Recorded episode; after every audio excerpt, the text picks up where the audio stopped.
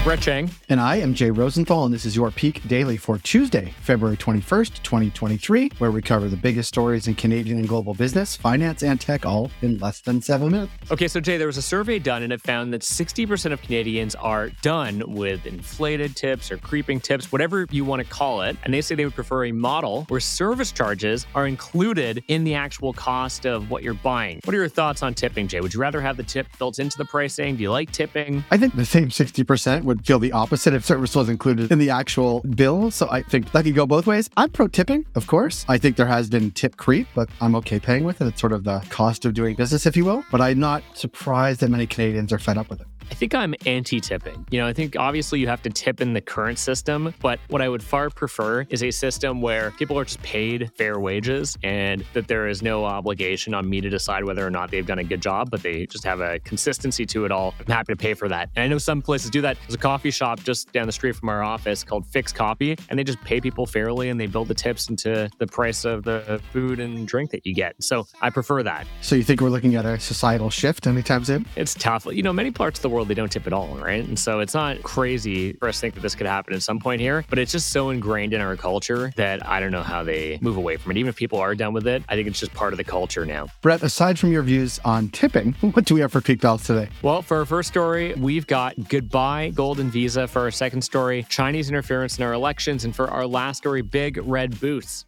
for our first story. If you're a, you know, zillionaire looking to ditch winter and live it up on the Portuguese coast, we have some bad news. You can no longer buy your way into residency. But Portugal sounds pretty good right now in the middle of winter. What is happening to residency? So, Portugal will stop offering so called golden visas, which grant non EU nationals residency permits in exchange for investments into the country, starting at about half a million dollars. Now, they're doing this in an attempt to tackle a lack of affordable housing. Portugal introduced the scheme a decade ago as a way to grow investment in its real estate market following a bailout from the EU and the IMF in 2011. Now, the program raised about $9.8 billion, 90% of which went into real estate, with Chinese investors accounting for half of the 11,628 permits granted. And it matters because the economic boost comes at the cost of jacking up housing prices, as Portugal can now see. It also provides an avenue for tax evasion and money laundering and lets not so upstanding individuals, well, find new homes. Now, bureaucrats can also develop a case of sticky fingers.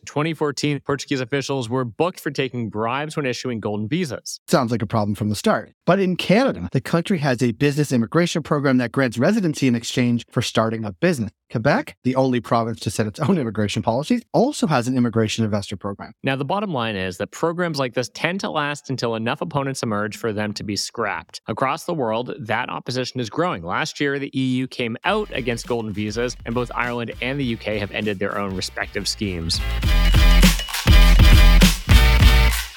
For our second story, you can now add electoral influence to your list of things the West and China are fighting about, along with spy balloons, research funding, and real estate investing. Jay, what is China up to now? Well, it's no secret that China's influence around the world has been rising, but after a recent review of CSIS document, the Globe and Mail reports the country went so far as to attempt to influence Canada's 2021 election. Now, Chinese officials were reportedly not pleased by the Liberals' growing criticism of China, but viewed a liberal minority government as the preferred election outcome outcome. China's tactics allegedly included cash donations to campaigns and having business owners hire international Chinese students to volunteer in electoral campaigns. A security task force set up by the Liberals did not publicly raise foreign interference alarm bells back in 2021, but there are some indicators that China's efforts may have affected the campaign. The Conservative Party lost ground in some ridings with high Chinese Canadian populations, despite increasing their overall share of the popular vote. And former party leader Erin O'Toole alleged foreign interference cost the party up to nine seats and let's continue that sentence, his, his leadership post. And this definitely matters because Canadian relations with the world's second largest economy reached a low point after the arrest of a Huawei executive in 2018, and they've continued to sour. Just this week, the government moved to block some Chinese Canadian research partnerships. And to zoom out, on the topic of the Chinese spy balloon that floated into U.S. airspace and was subsequently shot down, the Lancet's Richard Horton wrote Whether provocation or mistake, the long term result will be a further erosion of trust between the West and China.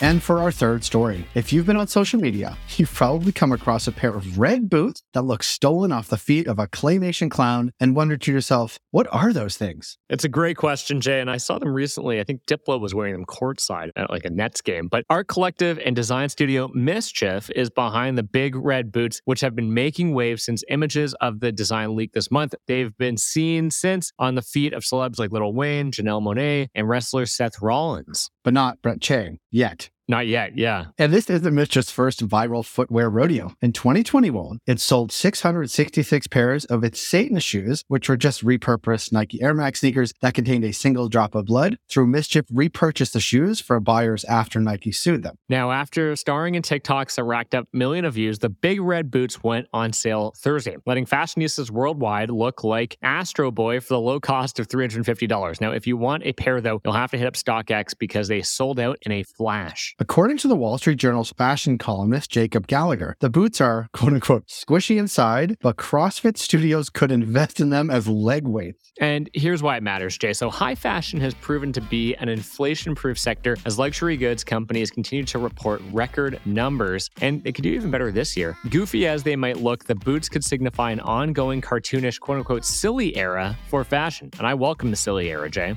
Yeah, let's hope so. Peak Pals, thanks for making us the most listened to Canadian business news podcast in Canada. If you got a second, why not follow this podcast on your app of choice and leave us a glowing review? And if you want more Peak, make sure to subscribe to our daily newsletter at readthepeak.com. Thank you, Brett, and have a good day, Peak Pals.